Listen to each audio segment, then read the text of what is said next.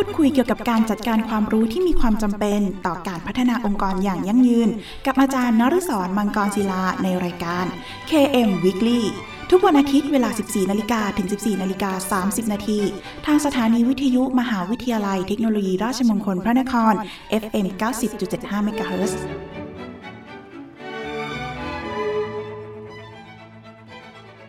สวัสดีครับ ยินดีต้อนรับเข้าสู่รายการ KM Weekly ดำเนินรายการโดยกระผมอาจารย์นฤศรมังกรศิลา กับรายการที่จะมาร่วมพูดคุย เกี่ยวกับการจัดการความรู้ ที่มีความจำเป็นต่อการพัฒนาองค์กรอย่างยั่งยืน พูดคุยกันเป็นประจำทุกวันอาทิตย์ เวลา 14นาฬิกา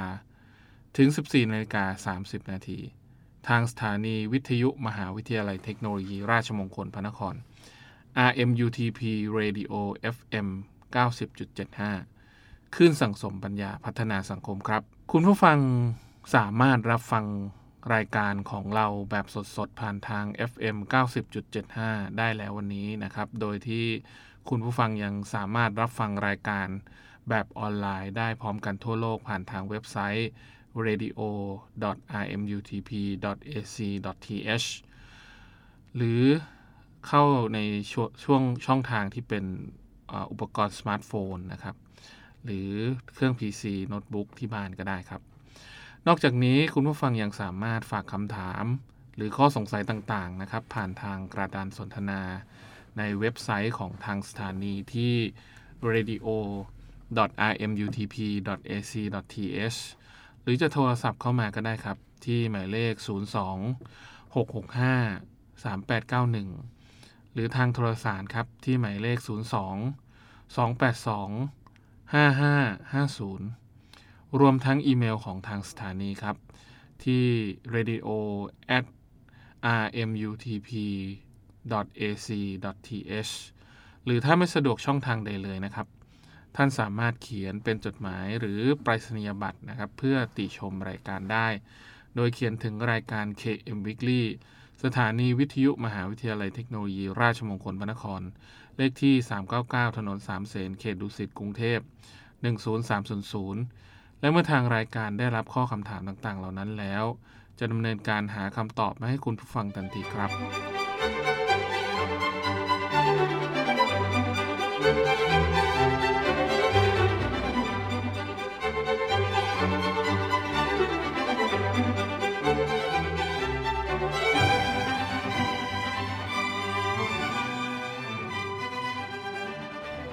ทุกวันอาทิตย์เราจะกลับมาอัปเดตประเด็นที่สำคัญเกี่ยวกับการจัดการความรู้นะครับ โดยที่ในสัปดาห์นี้เราจะมาอัปเดตกันในเรื่องของกิจกรรมภาคสนามกันครับ โดยที่กิจกรรมภาคสนามนะครับ ก็จะเป็นเรื่องของการชักชวนผู้คนนะครับ ให้เข้ามาร่วมกับกิจกรรมในบริบทที่สนใจ ก่อนที่จะทำการสังเกตและก็สัมภาษณ์พวกเขาต่อไปนะครับ เหมือนเสมือนหนึ่งถ้า ในอารมณ์ก็คือจะเป็นเรื่องของการเข้ามา conference หรือว่าการประชุมร่วมกันนะครับ ในเรื่องที่มีความน่าสนใจนะครับ อย่างเช่นคนที่มีความสนใจในเรื่องของรถนะครับ ก็จะมีคนที่มีความชอบในเรื่องของรถยานยนต์ต่างๆเนี่ยเข้ามารวมตัวกัน สิ่งที่สำคัญนะครับที่ขาดไม่ได้ในกิจกรรมภาคสนามก็คือ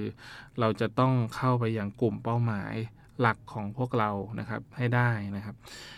อย่างตัวอย่างนะครับที่ผมพยายามจะยกขึ้นมาให้ผู้ฟังได้รับฟังนะครับ ก็คืออย่างเช่นเรื่องของการสร้างทางเลือกใหม่สำหรับวัยรุ่นที่เรียนไม่จบครับ โดยที่วัยรุ่นอายุ 16ถึง24 นะครับ ที่เรียนไม่จบในสหรัฐอเมริกามีจำนวนมากถึง 4 ล้านคนนะครับ พวกเขานะครับก็จะใช้วิธีการนะครับในเรื่องของ การสร้างความสนใจที่เรียกว่า out of school use นะครับ ก็คือจะเป็นลักษณะของคนที่เรียนไม่จบแต่สนใจที่จะอยากได้วุฒินะครับ ก็จะมาที่หน่วยงาน out of school use หรือ OSY นะครับ ซึ่งพยายามสร้างงานเพื่อยกระดับคุณภาพชีวิตให้พวกเขานะครับ ทีมออกแบบได้ทำงานร่วมกับองค์กรการกุศลที่ไม่แสวงหาผลกำไรนะครับ เพื่อสร้างจุดเริ่มต้นในเรื่องของการทำงาน ร่วมกันนะครับ ก็คือทำให้เกิดความเข้าใจที่ลึกซึ้งสำหรับเด็กกลุ่มที่ไม่ต้องการเรียนแต่ต้องการบุตเพื่อทำงานนั้น ก็คือจุดตั้งเริ่มต้นนะครับ ก็คือพวกเขาได้ทำการค้นพบตนเองนะครับ สะท้อนจุดเด่น และความสนใจที่มีในตัวพวกเขานะครับ มองเห็นชัดเจน ในรูปเป็นรูปธรรมนะครับ ควรเป็นประสบการณ์ในโลกแห่งความเป็นจริง อันนี้คือ ถ้าให้สะท้อนคือเรื่องของการศึกษาด้วยตนเอง แล้วก็ในระบบอาชีวะเนี่ยในต่างประเทศก็อาจจะมีเพิ่มมากขึ้นนะครับ ของบ้านเราก็มีนะครับ อย่างโครงการไฟฟ้าของ TMB ก็ค่อนข้างจะกระตุ้นให้เด็กนะครับ กลับมาสนใจในกิจกรรมที่ตัวเองชอบ ที่อาจจะไม่ได้เน้นเรื่องของการเรียนมากเท่าไหร่นะครับ ส่วนหนึ่งของงานวิจัยครั้งต้นนะครับ ได้นำเอากิจกรรมภาคสนามนะครับ มาใช้ร่วมด้วยนะครับ เพื่อให้ OSY ได้ใช้ประสบการณ์ในการพิจารณาว่า อาชีพใดที่มีความเหมาะสมนะครับ โดยกิจกรรมภาคสนามใช้เวลา 2 วัน ให้วัยรุ่น 2 คนทดสอบทำ4 งานที่แตกต่างกันทั้งด้านวิธีวิชาชีพนะครับ แล้วก็เรื่องของสถานที่ทำงาน เช่น บริษัททำสื่อโฆษณา สังหาริมทรัพย์ สตูดิโอของช่างภาพอาชีพนะครับ หรือว่าโรงละคร ซึ่งทุกงานล้วนอยู่ในเมืองชิคาโกครับ แล้วก็ทำกิจกรรมภาคสนามนะครับ ช่วยให้วัยรุ่นได้ทดสอบงาน ตระหนักถึงความสนใจของตนเอง แล้วก็กิจกรรมดังกล่าวแล้วก็ได้ทดสอบว่าวัยรุ่นมีความรับผิดชอบต่อตอนเอง แล้วก็รับผิดชอบงานมากน้อยเพียงใดนะครับ แล้วก็หลังจากการทดสอบระยะหนึ่งนะครับ ทีมงาน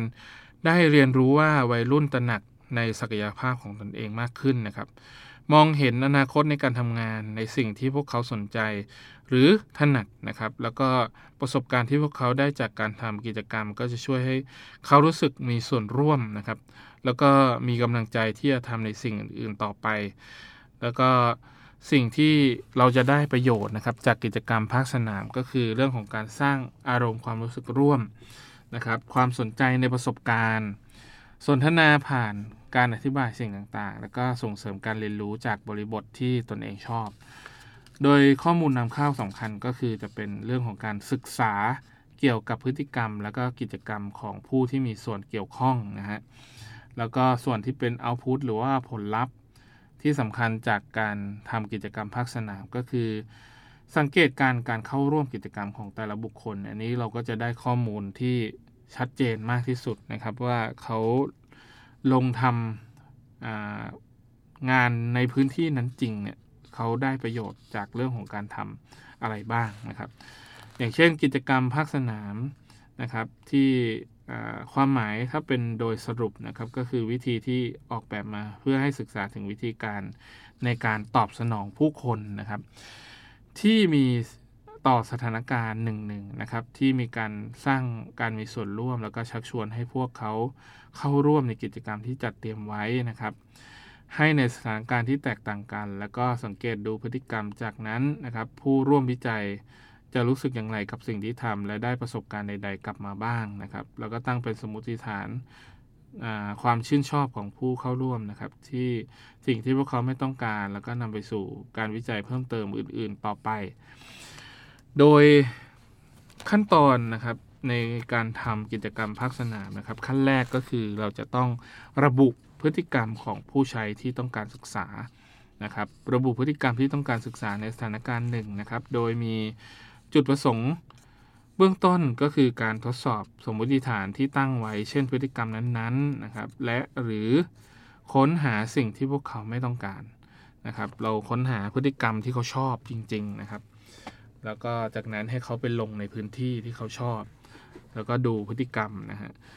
จากนั้นขั้นตอนที่2นะครับก็ระบุกลุ่มเป้าหมายในการวิจัยนะครับ กลุ่มเป้าหมายก็เลือกชักชวน ผู้เข้าร่วมทดสอบภาคสนามนะครับ โดยอธิบายจุดประสงค์ในการทำวิจัย แล้วก็เหตุผลจำเป็นที่จะต้องมีการทดสอบภาคสนาม ทีมงานก็อาจจะมีความคาดหวังอะไรได้บ้างนะครับ บางส่วนว่าจะได้ประโยชน์จากเรื่องของการทำ งานของวัยรุ่นในกลุ่มอายุ 16ถึง24นี่อย่างไรนะครับ ที่เป็น out of school use นะครับ หรือว่า OSY แล้วก็ส่วนที่ 3 ก็จะเป็นการสร้างกิจกรรมให้กับผู้ร่วมวิจัยนะครับ มีกิจกรรมอะไรบ้างนะครับ อย่างเช่นการจัดวางสถานการณ์ การทำงานในออฟฟิศของวัยรุ่นนะครับ ทดลองงานศึกษาพฤติกรรมในเรื่องของการตอบสนองสถานการณ์ต่างๆนะครับกำหนดขอบเขตของข้อมูล การคาดหวังจากกิจกรรมหรือประสบการณ์ทั้งหมดที่ได้รับนะครับ แล้วก็ขั้นตอนที่ 4 ก็คือการนำกลุ่มตัวอย่างการเข้าทดสอบ ก็คือจัดเตรียมเอกสารแนะนำให้ผู้คนที่เป็นผู้ร่วมวิจัยนะครับ อธิบายถึงสิ่งที่คาดหวังไว้จากการทดสอบนะครับ จัดเตรียมสภาพแวดล้อมที่พักหรือที่ทำงานที่เหมาะสมกับกิจกรรมนะครับ ให้คำแนะนำระหว่างเรื่องของการทำกิจกรรม แล้วก็ขั้นตอนที่5ครับ ก็จะเป็นเรื่องของการสังเกต กลุ่มตัวอย่างระหว่างการทำกิจกรรม เลือกวิธีบันทึกกิจกรรมนะครับ ไม่ว่าจะเป็นการบันทึกวิดีโอถ่ายรูปนะครับ หรือการจดบันทึก อย่าลืมนะครับ บอกกับกลุ่มตัวอย่างนะครับ ไว้ล่วงหน้าว่าจะมีการบันทึกภาพ หรือจดบันทึกระหว่างการทำกิจกรรม เพื่อจุดประสงค์งานทางด้านการวิจัยนั่นเองนะฮะส่วนขั้นตอนที่ 6 ครับ สัมภาษณ์กลุ่มตัวอย่างครับ หลังจากเสร็จสิ้นกิจกรรมภาคสนามแล้วนะครับผู้วิจัยก็จะมาสัมภาษณ์ผู้ร่วมวิจัยนะครับ ว่ามุมมองของเขาเป็นอย่างไรบ้างในเรื่องของการทำงานนะครับ อย่างเช่นวัยรุ่นคนหนึ่งไปทำร้านเบเกอรี่ทำคุกกี้ทำขนมปังมาเป็นอย่างไรบ้างนะครับ ให้แสดงข้อคิดเห็นแล้วก็ทัศนคติที่มีต่อกิจกรรม แล้วก็สัมภาษณ์ก็จะช่วยเติมเต็มคำตอบ ให้กับการสัมภาษณ์ แล้วก็อย่าลืมสรุปการสัมภาษณ์นั้นๆ ด้วยนะครับ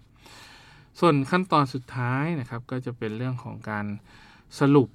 และการวิเคราะห์กิจกรรมครับ ก็จะเป็นการเขียนบทสรุปสิ่งที่ได้มาจากการทำกิจกรรม ทั้งในส่วนของผลสรุปที่ได้จากการสัมภาษณ์นะครับ แล้วก็การสังเกตนะครับ พฤติกรรมที่เกิดขึ้นระหว่างการเข้าไปอยู่ในพื้นที่กิจกรรมภาคสนามนะครับ เสนอต่อสมาชิกในทีมนะครับ รวมถึงผู้ที่มีส่วนได้ส่วนเสีย แต่ก็จะนำบทสรุปดังกล่าวนั้นไปใช้ในการวิเคราะห์ในครั้งต่อไปได้ด้วยครับ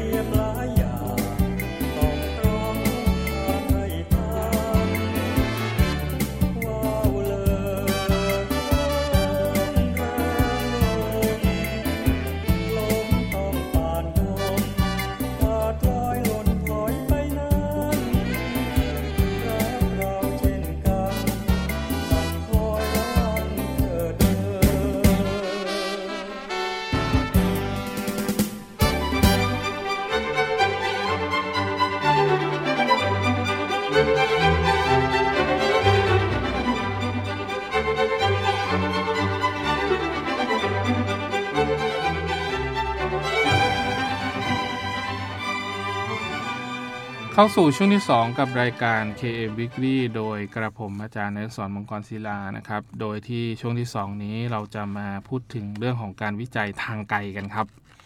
การวิจัยทางไกลนะครับ ก็ถือว่าเป็นการใช้เครื่องมือวิจัยออนไลน์นะครับ เพื่อศึกษาเอกสารของผู้ใช้งานนะครับ ซึ่งเป็นผู้ให้ข้อมูลด้วยตนเองนะครับ โดยลักษณะของการวิจัยทางไกลนี้นะครับ ตัวอย่าง ชัดเจนที่สุดนะครับก็คืออยู่ในกลุ่มของผู้ใช้รถยนต์ครับ อย่างเช่นผู้ที่ผู้ใช้รถยนต์เนี่ยจะทำการเก็บจดบันทึกใส่ลงไปในเว็บไซต์ส่วนตัวนะครับ ที่เขามีความรู้สึกว่าการให้ข้อมูลนั้นเป็นการให้ข้อมูลแบบอิสระไม่มีการบังคับนะครับ โครงการนี้เกิดขึ้นได้ก็ เพื่อทำความเข้าใจกับคนในอินเดียนะครับ ที่ต้องการเลือกหรือใช้หรือการให้คุณค่าเกี่ยวกับรถยนต์นะครับของไดชินชะนะครับ เป็นบริษัทที่มันที่ปรึกษาของญี่ปุ่นนะครับ เข้าร่วมมือ กับทีมออกแบบของสหรัฐอเมริกานะครับ เพื่อหาความเข้าใจที่ลึกซึ้ง และคำแนะนำด้านกลยุทธ์ในการเข้าไปขยายอิทธิพลในตลาดรถนะครับของประเทศอินเดีย ทีมออกแบบนะครับได้นำการวิจัยทางไกลนะครับที่ผู้ใช้งานในอินเดียนำมาใช้ในการตัดสินใจ ในการเลือกซื้อรถยนต์ครับทั้งในด้านงบประมาณการใช้งาน การบำรุงรักษา การจัดการอื่นๆนะครับซึ่งการวิจัยทางไกลเป็นส่วนหนึ่งของการวิจัยเชิงคุณภาพ ถือได้ว่าเป็นส่วนส่งเสริมในการวิจัยด้านชาติพันธุ์นะครับ การวิจัยใช้เวลาประมาณ 1 สัปดาห์นะครับในการสุ่มเลือกครอบครัว ตัวอย่างจากพื้นที่ต่างๆ ในอินเดียนะครับ ผู้ที่ถูกคัดเลือกก็จะเข้าร่วมในการวิจัยทางไกลครับ จะช่วยถ่ายภาพชีวิตประจำวันที่เกี่ยวข้องกับการใช้รถยนต์ รูปภาพทั้งหมดก็จะถูกอัปโหลดเข้าไปนะครับพร้อมคำอธิบายรูปภาพสั้นๆนะครับในบัญชีของ f e e k นะครับก็คือจะเป็นเว็บไซต์บริการในการแชร์ภาพถ่ายของ Yahoo นะครับซึ่งสร้างขึ้นโดยนักวิจัยแล้วก็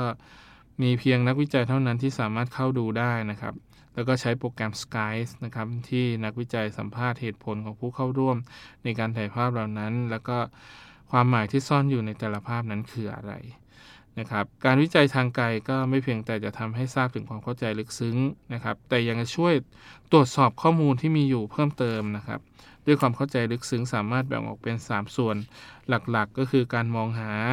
การซื้อรถยนต์ ข้อมูลเฉพาะของรถยนต์นะครับ การใช้รถยนต์ ความเข้าใจลึกซึ้งนี้เน้นในเรื่องของประสบการณ์ที่มีต่อรถยนต์ของแต่ละครอบครัว ความคิดเห็นที่มีต่อการขับรถยนต์ของผู้หญิงนะครับ ความต้องการด้านการบริการ ด้านการจัดการอย่างเหมาะสมในปัจจัยทางด้านวัฒนธรรม และการทราบความเข้าใจลึกซึ้ง นะครับที่ยังส่งผลต่อการออกแบบในตลาดรถยนต์ของอินเดียนะครับสิ่งที่ได้ประโยชน์นะครับสำคัญจากเรื่องของการทำการวิจัยทางไกลแน่นอนก็คือผู้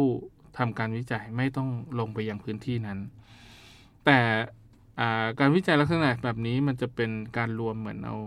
เรื่องของการวิจัยด้วยรูปภาพนะครับ แล้วก็เรื่องของการสัมภาษณ์นะครับ แต่การสัมภาษณ์ในการวิจัยทางกายนี้จะใช้ช่องทาง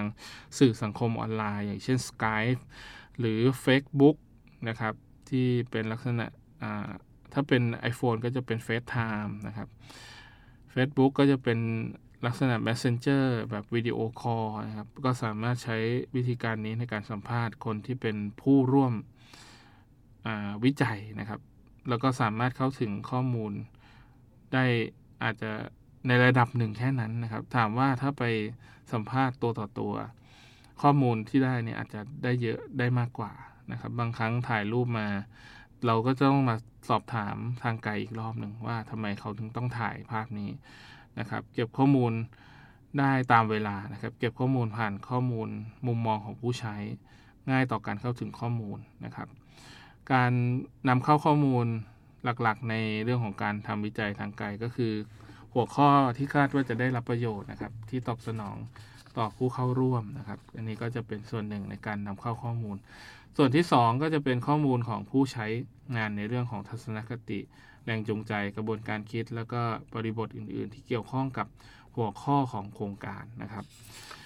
โดยที่การวิจัยทางไกลนะเป็นววิธีที่ผู้ใช้จะเป็นผู้ให้ข้อมูลส่วนตัวของตนเองผ่านเว็บไซต์นะครับ การวิจัยในลักษณะนี้จึงการทำการดำเนินการมาในหลาย ๆ องค์กรนะครับ ทั่วโลก โดยผู้เข้าร่วมวิจัยก็จะถูกเชิญชวนให้ใช้เครื่องมือออนไลน์ โดยที่พวกเขาสามารถล็อกอินเข้าสู่ระบบนะครับ รับคำแนะนำเกี่ยวกับการจะวิจัยนะครับ สิ่งที่งานวิจัยต้องการจาก พวกเขาคืออะไรนะครับ แล้วก็เริ่มให้ข้อมูลเกี่ยวกับกิจกรรมต่างๆ โดยการอัปโหลดรูปภาพวิดีโอ ติดต่อสื่อสารโดยตรงกับนักวิจัยนะครับ หรือว่าข้อมูลที่ถูกอัปโหลดจะได้รับการตรวจสอบ แล้วก็วิเคราะห์อย่างต่อเนื่อง โดยนักวิจัยแล้วก็ติดตามผลในทันที หากผู้ใช้งานสงสัยเกี่ยวกับงานวิจัยก็ติดต่อนักวิจัยได้โดยตรงนะครับ อันนี้ก็เป็นวิธีการที่ค่อนข้างจะสะดวกสำหรับ ช่วงเวลาที่อาจจะกระชับหรือว่าเร่งด่วนนะครับในการเก็บ ก็อาจจะต้องหากลุ่มเป้าหมายที่เข้าใจในเรื่องของการทำการวิจัยทางไกลด้วยนะครับ แล้วก็ขั้นตอนในเรื่องของการทำนะครับ ในรูปแบบของการทำวิจัยทางไกลนี้นะครับ ขั้นแรกก็คือเรื่องของการระบุกิจกรรมที่คุณต้องการศึกษานะครับว่าระบุกิจกรรมในการศึกษาว่า ทิศทางของนวัตกรรม หรือลักษณะเฉพาะของกิจกรรมกำหนดขอบเขตการศึกษานะครับ พิจารณาว่ากิจกรรมและปฏิสัมพันธ์ หรือประสบการณ์นั้น ครอบคลุมลูกค้าหรือไม่นะครับ แล้วก็ขั้นที่ 2 ก็คือกำหนดกลุ่มผู้ใช้สำหรับการวิจัยทางไกลครับ ในการเลือกกลุ่มเป้าหมายที่จะวิจัยให้บันทึกเหตุผลในการเลือกนะครับ ต้องการเรียนรู้สิ่งใดจากผู้เข้าทำการ ให้ข้อมูลวิจัยนะครับ ก็จะเข้าถึงพวกเขาได้นะครับ แล้วก็เชิญชวนคนที่เป็นผู้ร่วมวิจัยนะครับ เข้ามาให้ข้อมูลการวิจัยเพิ่มมากขึ้น ส่วนขั้นตอนที่ 3 ครับ ขั้นตอนที่ 3 คือการเขียนระเบียบการวิจัย แล้วก็การอัปโหลดข้อมูลออนไลน์นะครับ ก็จะเป็นการแจ้งให้ผู้ร่วมวิจัยนะครับ ถึงสิ่งที่ องค์กรหรือบริษัทต้องการนะครับ ก็เป็นระยะเวลาในการวิจัย แล้วก็สิ่งที่ที่ตอบสนอง ตอบแทนจากการเข้าร่วมนะครับ คืออะไรก็ให้เขาแล้วก็มีการกำหนดความชัดเจนนะครับของผู้ร่วมวิจัยในการอัปโหลดข้อมูล ร่วมสัมภาษณ์ออนไลน์นะครับ หรือว่าร่วมแสดงความคิดเห็นออนไลน์เข้ามานะครับ ส่วนขั้นตอนที่4นะครับก็คือเลือกเครื่องมือออนไลน์ที่คุณต้องการใช้งานนะครับ ศึกษาเครื่องมือวิจัยออนไลน์ แล้วเลือกเครื่องมือที่เหมาะสมนะครับในการวิจัยทางไกลสามารถทำผ่านเว็บไซต์สำหรับแชร์รูปภาพ แล้วก็วิดีโอนะครับโดยสร้างบัญชีผู้ใช้ที่เข้าถึงได้ง่ายนะครับ แล้วก็มีทีมงานผู้ร่วมวิจัยเท่านั้น ส่วนขั้นตอนที่ 5 ก็คือเริ่มการวิจัยแล้วก็ติดตามผล ขอให้ผู้เข้าร่วมอัปโหลดรูปภาพนะครับ แล้วก็เขียนข้อความอธิบาย กิจกรรมในภาพนะครับ ขอให้พวกเขาแสดงทัศนคติแรงจูงใจนะครับ กระบวนการคิดแล้วก็เรื่องเล่าตามบริบทนะครับ แล้วก็พิจารณาข้อมูลของผู้เข้าร่วมอัปโหลด ถ้าข้อมูลไม่สมบูรณ์ ก็อาจจะทำการสอบถามผ่านเครื่องมือออนไลน์นะครับ ในการแชทแบบออนไลน์ต่อไป เพื่อให้ผู้เข้าร่วมปรับเปลี่ยนหรือว่าแก้ไข หรือเป็นการให้ข้อมูลเพิ่มเติมว่าทำไมถึงส่งข้อมูล หรือรูปภาพลักษณะแบบนั้นนะครับ แล้วก็ขั้นตอนสุดท้ายนะครับก็จะเป็นขั้นตอนในการรวบรวมผลการวิจัยและการแบ่งปันให้กับทีมวิจัยนะครับ หากใช้แพลตฟอร์มออนไลน์นะครับ ข้อมูลก็จะถูกรวบรวมเป็นรายงาน เพื่อนำไปวิเคราะห์ โดยรายงานควรอธิบายทัศนคติ แรงจูงใจกระบวนการคิดนะครับ เรื่องเล่าตามบริบทของผู้ใช้ แล้วก็ เราเรียนรู้อะไรบ้างจากข้อมูลเหล่านั้นนะครับ เก็บข้อมูลที่ได้ลงในฐานข้อมูลเพื่อนำมาวิเคราะห์เชิงเปรียบเทียบต่อไป อันนี้ก็จะเป็นวิธีการหนึ่งที่เราใช้นะครับในรูปแบบของการเตรียม จากนั้นเริ่มวิจัยรวบรวมแล้วก็ติดตาม เป็นการให้ข้อมูลระหว่างผู้วิจัยและผู้ร่วมวิจัยนะครับ แบบออนไลน์ อันนี้ถือว่าค่อนข้างทันสมัยพอสมควรนะครับ แต่เราจะต้องได้รับความยินยอม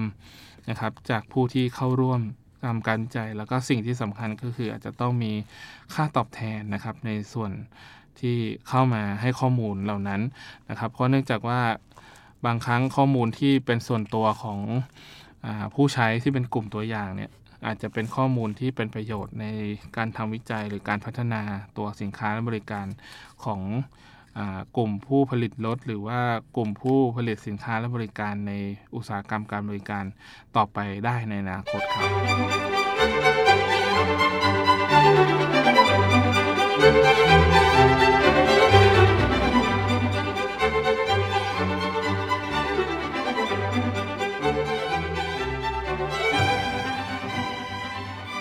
มาถึงช่วงสุดท้ายของรายการแล้วครับ คุณผู้ฟังก็สามารถติดตามรับฟังเพลงจะรับฟังรายการนะครับ KM Weekly ได้เป็นประจำทุกวันอาทิตย์นะครับ ถึงเวลา 14นาฬิกาถึง 14นาฬิกา30นาทีนะครับ ถ้าหากมีข้อสงสัยนะครับ หรืออยากติชมแนะนำรายการนะครับ คุณผู้ฟังก็สามารถโทรศัพท์เข้ามาที่หมายเลขโทรศัพท์ 026653891 หรือทางโทรศัพท์หมายเลข 02 282 5550 รวมทั้งอีเมล radio at rmutp.ac.th หรือทางจดหมายหรือประสนียบัตรก็ได้ครับ โดยเขียนมาที่รายการ KM Weekly สถานีวิทยุมหาวิทยาลัยเทคโนโลยี ราชมงคลมนคร เลขที่ 399 ถนน3 0 0 0 0เขตดุสิตกรุงเทพ 10300 และกลับมาติดตามรับฟัง KM Weekly ได้ใหม่ ทุกวันอาทิตย์เวลา 14นาฬิกาถึง 14นาฬิกา30นาทีครับ ขอบคุณสำหรับการติดตามรับฟังสำหรับวันนี้ต้องขอลาคุณผู้ฟังไปก่อนนะครับ พบกันใหม่ในสัปดาห์หน้านะครับ สวัสดีครับ ร่วมพูดคุยเกี่ยวกับการจัดการความรู้ที่มีความจำเป็นต่อการพัฒนาองค์กรอย่างยั่งยืน กับอาจารย์นฤศรมังกรศิลาในรายการ KM Weekly ทุกวันอาทิตย์เวลา 14 นาฬิกาถึง 14 นาฬิกา 30 นาทีทางสถานีวิทยุมหาวิทยาลัยเทคโนโลยีราชมงคลพระนคร FM 90.75 MHz